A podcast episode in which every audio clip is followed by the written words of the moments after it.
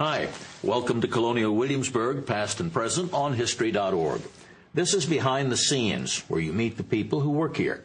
That's my job. I'm Lloyd Dobyns, and mostly I ask questions. This time I'm asking Terry Lyons, and at Colonial Williamsburg, she's a wig maker, which must make you a busy person. Colonial times were all wigs, right?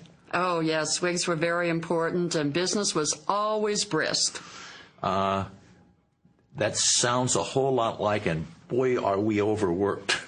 Well, we have many customers. We work in Mr. Charlton's shop, and his business was a who's who of the um, capital. Mm-hmm. He dealt with uh, Mr. Jefferson. He dealt with uh, Mr. Randolph, uh, Mr. Wythe, uh, Mr. Henry, and so he had quite a thriving business.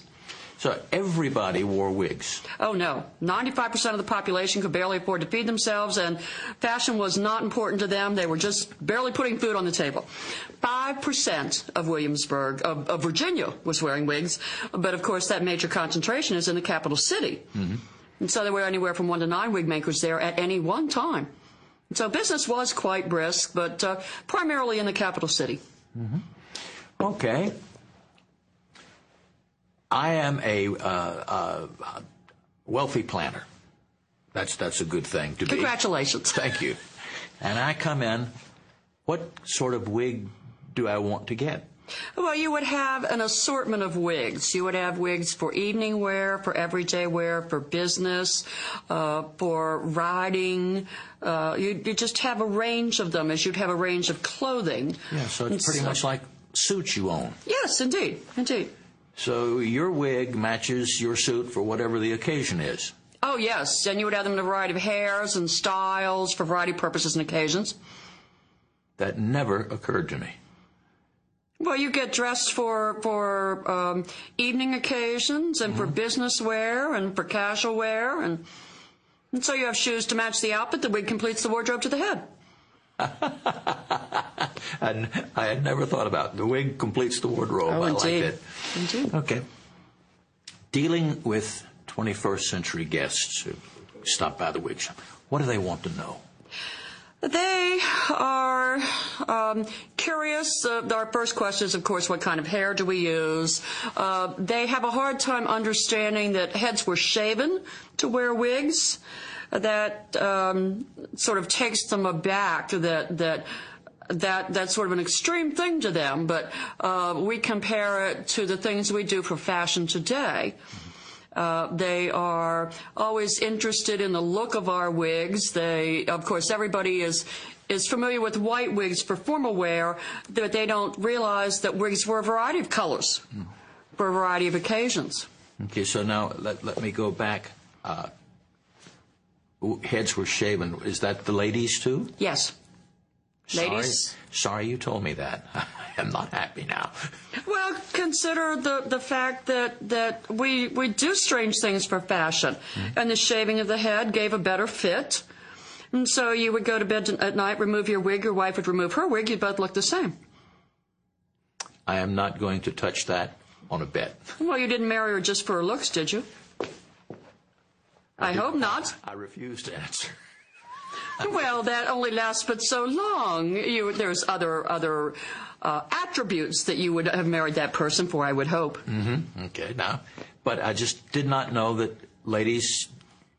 It makes perfect sense that you, when you explain it, it is not something that you would automatically assume well, and that's that's a lot of what we do is is we we deal with those 21st century assumptions that people come to us with things that they've heard that that or or perhaps seen in a movie that they think is the truth mm-hmm. and that we have have a fun time saying to them that no, that's not where that came from. It actually came like the term blockhead. People know, oh, Charlie Brown, you're a blockhead. And we explain to them what a blockhead really is and why that term came to be. Okay, I'll buy. What's a blockhead? A blockhead is a um, block of wood carved of elm or ash, and it is carved to the exact size and shape of the customer's head, and that's what we build the wig on for the guaranteed fit. Oh, okay. So originally, a blockhead was nothing more than, than a, a, a shape model. Yes, Oh, of the okay. person's head. Yeah, all right. What do you make them out of? We make wigs out of horse hair coming from China. Goat hair comes from Turkey, yak hair from Tibet, and human hair from young girls in Europe and Asia that grow up for sale.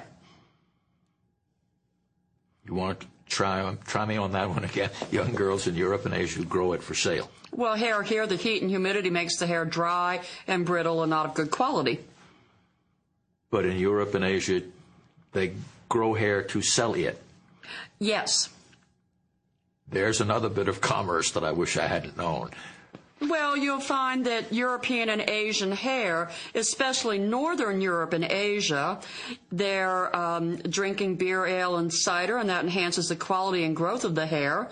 They don't tend to uh, bleach the hair and dye it like we do as much here, and so it's much better quality hair.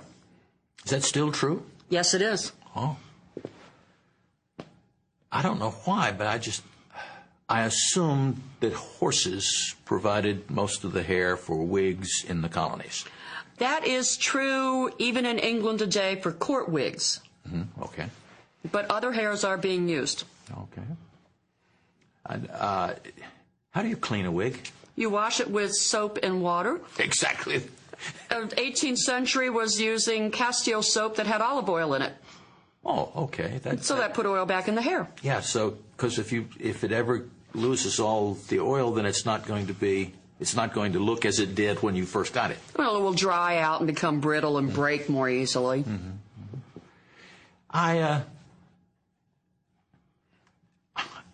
are people as stunned as I am that women in Europe and Asia grew their hair to sell it? Well, I think you'll talk to people today and they, they think about the extensions that are being added to hair today, and a lot of that is Asian hair.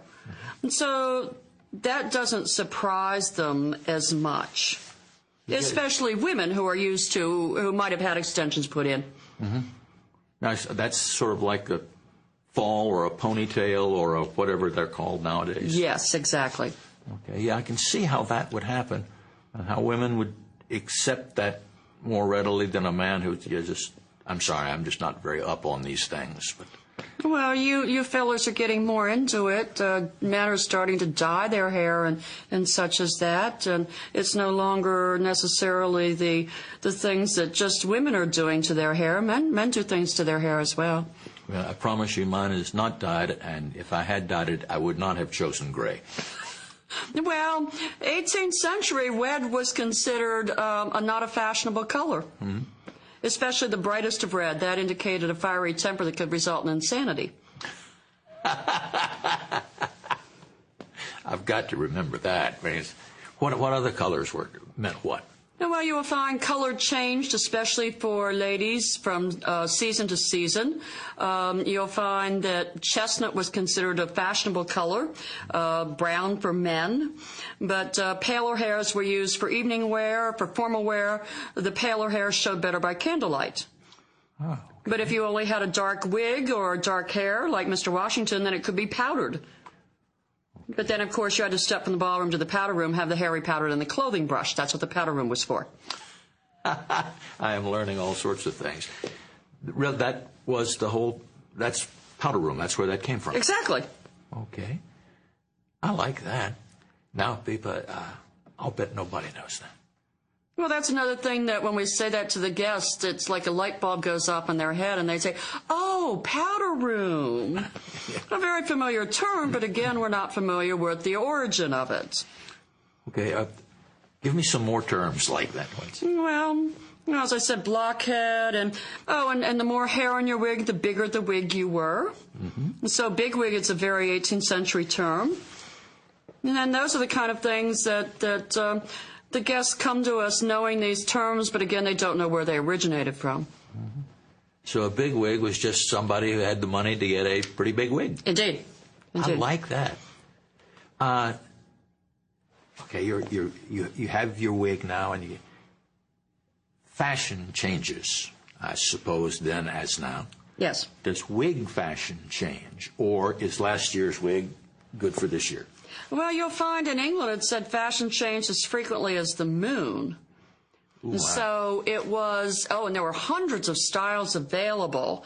Uh, there were such things, a French fashion called La Belle de Poule that had a full ship of sail atop the lady's head. And there were oh um, Le Zodiac. Uh, the hair was was um, around like a a, um, a planet mm-hmm. with a ribbon of, of constellations around it, and so there were some very unusual styles. Uh, I will guess that one of those unusual styles would have been quite expensive. Oh, indeed, yes. Uh-huh.